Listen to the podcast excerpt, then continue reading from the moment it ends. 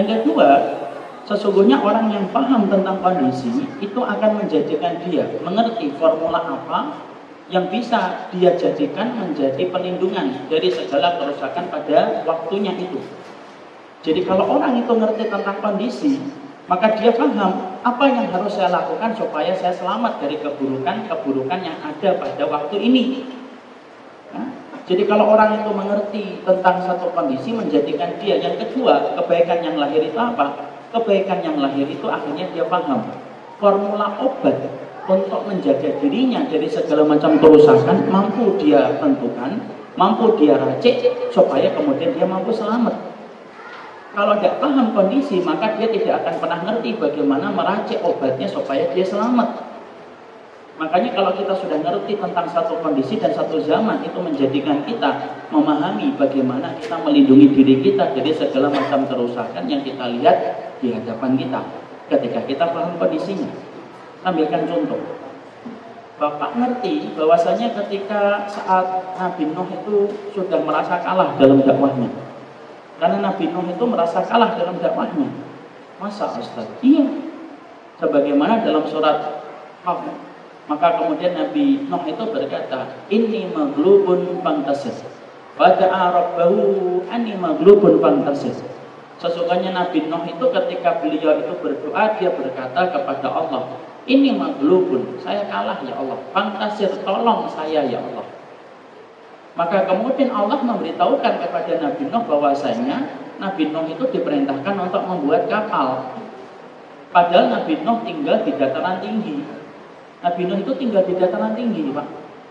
Tapi karena Nabi Nuh paham kondisinya bahwasanya ketika dia sudah curhat sama Allah bahwasanya dia kalah, Allah itu akan mengirimkan azab yang mengenai kepada kaumnya yang tidak beriman. Maka ketika Nabi Nuh membuat kapal, tenang dia, Kenapa dia tenang ketika membuat kapal walaupun hujatan dan celaan itu terus mengalir kepada Nabi Nuh? Bagaimana tidak mengalir Pak? Nabi Nuh membuat kapal di dataran tinggi yang jauh dari air. Jauh dari air. Tapi ternyata Nabi Nuh tetap membuat kapal itu karena sesungguhnya Nabi Nuh paham kondisinya. Allah akan mengirimkan adab ketika dia sudah curhat kepada Allah bahwasanya dia kalah. Akhirnya apa? Nabi Nuh ngerti formula yang apa yang dilakukan olehnya. Dan Nabi Nuh kemudian merasa senang walaupun dia dihujat ketika membuat kapal. Padahal kalau kita membaca sirah, Pak, bagaimana kita mendapati Nabi Nuh ketika membuat kapal itu betul-betul dihujat dan dicela. Bahkan tidak sedikit orang yang akhirnya kencing dan berak di kapal yang sedang dibuat oleh Nabi Nuh. Tapi Nabi Nuh karena sudah paham kondisi, ini sebentar lagi adab Allah akan datang ketika dia sudah melaporkan bahwasanya dia kalah, maka kemudian dia paham tentang kondisi itu dan dia tidak terpengaruh dengan apa yang ter, apa yang menimpa kepadanya dan apa yang dia dapatkan. Kenapa? Dia paham tentang kondisinya. Makanya kalau kemudian kita paham kondisi itu membuat formula racikan obat untuk diri kita itu tepat. Tentunya sesuai dengan petunjuk kitabullah dan sun, sunnah. Makanya contoh yang pertama menunjukkan Nabi Nuh itu paham bahwasanya saat itu kondisinya adab itu akan menyelimuti dan akan datang kepada kaum yang yang mengingkari Allah dan Rasulnya. Makanya ketika Nabi Nuh mendapati kaumnya semakin menghujat, semakin mencela, Nabi Nuh mampu sabar. Karena apa? Dia ngerti kondisi apa yang akan terjadi ketika Allah sudah menyampaikan bahwasanya Allah itu akan mengirimkan adab untuk menghukum atas perlakuan kaumnya Nabi Nuh kepada Nabi Nuh. Kita juga kemudian ambil cerita lagi Misalnya kita hari ini sudah ngerti bahwasanya ada fitnah yang besar yang dinamakan dengan fitnah duhaimah. Fitnah duhaimah itu fitnah kabut pak, yang gelap dia. Rasulullah sudah menyampaikan akan datang satu fitnah sebelum terjadinya dan sebelum munculnya dajjal. Sebelum munculnya dajjal itu ada sebuah fitnah yang namanya fitnah duhaimah. Fitnah itu adalah bagikan asap hitam pak yang menyelimuti kehidupan manusia. Sampai-sampai manusia pada saat itu betul-betul terjebak kepada fitnah itu sampai meninggalkan kebenaran. Ketika kita paham tentang kondisi itu, ketika Nabi mengabarkan dan kita beriman kepada apa yang dikabarkan Nabi, apa yang harus kita ambil? Berarti kemudian kita ingin mencari obat dan kita dapatkan obatnya apa? Kata para ulama, obatnya satu. Getirnya zaman fitnah itu obatnya satu ketika kalian itu berilmu. Akhirnya kita mempersiapkan apa yang harus dilakukan. Kenapa? Paham kondisi. Sebagaimana Bapak kalau ngerti bahwasanya PLN itu mati nanti jam 9 malam, Bapak pasti minimal mempersiapkan lilin ketika sebelum jam 9 itu datang. Kenapa? Karena tahu jam 9 nanti akan mati. Kalau Bapak tahu bahwasanya PAM itu akan menghentikan laju air nanti jam 3 sampai jam 5 sore, sebelum jam 3 kita nelpon rumah dan berkata, Bu, tolong siapkan air sebanyak-banyaknya. Jam 3 PAM menghentikan laju air sampai jam 5. Kenapa? Paham kondisinya itu apa yang akan terjadi. Akhirnya kita merumuskan apa yang bisa melindungi diri kita kalau hal-hal yang tidak diinginkan itu muncul pada satu zaman. Sama dengan fitnah Duhaiman tadi.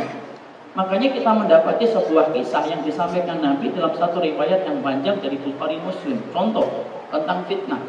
Bapak tahu nggak? Bahwasanya hadis yang paling panjang itu adalah hadis tentang masalah fitnah. Makanya ayat yang paling panjang, empat ayat yang paling panjang itu ayat yang menceritakan tentang hutang piutang yang ada di dalam surat Al-Baqarah. Tapi kalau kita ditanya apa hadis yang paling panjang, hadis yang paling panjang itu hadis masalah fitnah. Makanya Nabi dikisahkan dalam hadis masalah fitnah, Pak. Nabi itu dalam hadis masalah fitnah itu pernah beliau itu khutbah dari habis subuh. Dari habis subuh beliau cerita tentang fitnah. Dari apa yang menimpa kepada kaum sebelumnya dan menimpa kepada beliau dan dan akan kemudian menimpa kepada kaum setelah beliau. Dan itu disampaikan Nabi dari habis subuh beliau berdiri di atas mimbar khutbah. Dan para sahabat itu menunggu Nabi dan mendengarkan perkataan Nabi. Dan itu dari habis subuh sampai zuhur tidak berhenti Nabi. Tidak ada jam makan siang tidak ada snack yang muncul. Jadi betul-betul oh saja muncul. Nah, sekarang snack muncul. Padahal saya nggak dapat snack nggak bercanda. Saya bercanda. Jadi kemudian nggak nggak berhenti dengan senang itu. Kemudian Nabi melanjutkan sampai zuhur. Kemudian para sahabat Pak ibnu Nyaman kemudian berkata sesungguhnya ini nanti kemudian kami menyangka sholat zuhur itu selesai. Ternyata Nabi sholat zuhur setelah sholat zuhur kemudian Nabi naik lagi mimbar khutbah lagi melanjutkan tentang masalah fitnah yang akan menimpa kepada umat-umatnya setelah meninggalnya Rasulullah. Dan itu panjang. Dan Nabi kemudian terus para sahabat menyangka insya Allah asar habis. Dan ternyata sampai asar Nabi kemudian berhenti berkumandang azan oleh Abdullah bin Umi Maktum ataupun Bilal. Kemudian Nabi sholat habis sholat Nabi berdiri kembali. Para sahabat mau beranjak pergi nggak jadi duduk lagi dan Nabi kemudian melanjutkan lagi khutbahnya itu sampai asar, sampai kemudian maghrib baru selesai. Makanya Khudai Pak Ibnu Yaman ketika beliau mengerti tentang itu, maka Khudai Pak Ibnu Yaman sampai berkata, tidak ada yang hafal dari apa yang disampaikan Nabi pada hari itu kecuali orang yang paling kuat hafalannya. Dan di antaranya adalah Khudai Pak Ibnu Yaman. Di situ kita mendapati kalau Nabi saja memperhatikan fitnah itu dengan begitu teliti, makanya kemudian akhirnya kita paham Berarti kalau kita sudah datang zamannya yang diisyaratkan oleh Nabi, maka berhati-hati. Maka menjadikan kita kemudian ekstra hati-hati ketika kita sudah berada pada zaman ketika Nabi itu paling mengkhawatirkan zaman itu menimpa kepada umatnya. Makanya dalam satu riwayat Bukhari sampai dipisahkan bagaimana Rasulullah itu menceritakan tentang dua orang yang didatangi Dajjal, tapi yang satunya selamat, yang satunya tidak selamat. Yaitu ketika Dajjal itu muncul, maka kemudian Dajjal itu mendatangi yang pertama Arab Badui. Arab Badui ini ahli ibadah, Pak. Dan saya ingatkan ahli ibadah itu belum tentu selamat dari fitnah. Kenapa? Ahli ibadah itu belum menjamin dia itu selamat dari fitnah. Ahli ibadah itu betul-betul kemudian Arab Badui ini didatangi oleh Dajjal. Dajjal menawarkan kepada Arab Badui itu, berimanlah kepadaku. Tetapi Arab Badui itu berkata kepada Dajjal, lah sesungguhnya innama antar dajjal sesungguhnya kamu itu dajjal. Kemudian dajjal berkata saya bukan dajjal saya itu Tuhanmu. Lalu Arab Badui itu berkata kepada dajjal kalau memang kamu adalah Tuhanku dan kamu bukanlah seorang dajjal maka buktikan bahwasanya kamu adalah Tuhanku. Maka kemudian akhirnya Dajjal itu memberikan perintah kepada jin dan syaitan yang berkhidmah dan menghambakan dirinya kepada syaitan dan kepada Dajjal Dajjal berkata serupakan diri kalian dengan wajah orang tua Arab Badui ini. Dan itu kecil bagi setan karena setan mampu menyerupai dirinya dengan wajahnya manusia. Dajjal setan itu masuk ke kuburan orang tua Arab Badui itu dan kemudian menyerupakan wajahnya dengan wajah orang tua Arab Badui. bangkit dari kubur dan ketika bangkit dari kubur orang tua itu berkata berimanlah kamu kepada dia dia adalah Tuhanmu Arab Badui itu langsung beriman kepada Dajjal mendapatkan surganya Dajjal tetapi hakikatnya mendapatkan nerakanya Allah kemudian Dajjal mendatangi Arab Badui eh, mendatangi pemuda yang solih sama solihnya tapi ini adalah pemuda yang berilmu maka ketika Dajjal mendatanginya maka kemudian Dajjal berkatanya berimanlah kamu kepada diriku tetapi pemuda itu mengatakan, La nama anta dajjal, sesungguhnya kamu itu adalah dajjal. Enggak, saya itu tidak dajjal. Saya itu Tuhanmu. Saya akan buktikan bahwasanya saya adalah Tuhanmu.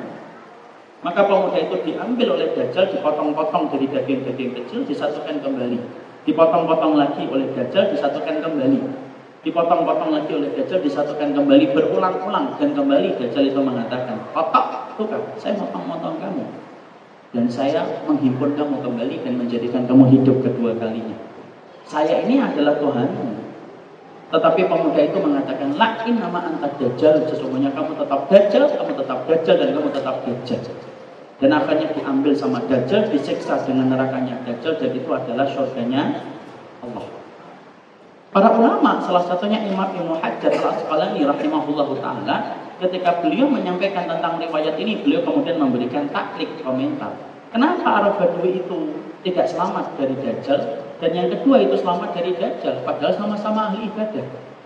Maka kemudian diterangkan oleh para ulama karena yang satu beribadah tetapi tanpa memiliki pemahaman tentang masalah dajjal dan fitnahnya dajjal. Adapun yang kedua, dia disambari beribadah, dia paham tentang zaman fitnah dan dia mempelajari tentang semua zaman fitnah supaya dia selamat dari zaman fitnah.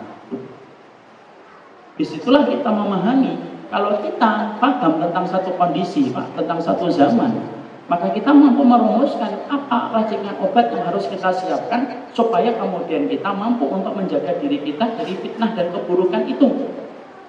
Sesuai dengan petunjuk kita pula dan sunnah. Dan ingat, setiap zaman itu punya, punya fitnah dan karakteristiknya. Fitnahnya setiap zaman itu beda-beda. Makanya fitnah zaman ini dengan fitnah zaman Abbasiyah itu beda. Pada zaman fitnah Abbasiyah itu Pak beda, Pak. Apa fitnah yang paling menyelingkup pada hari itu? Fitnah pada zaman itu adalah kehidupan bermewah-mewahan setelah Islam itu dimenangkan mampu menjatuhkan Romawi dan Persia.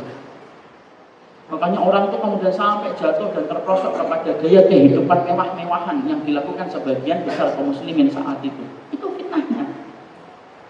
Fitnahnya zaman Abbasiyah beda dengan zaman kita. Fitnah kita itu fitnah yang nanti kita akan terangkan. Fitnahnya beda.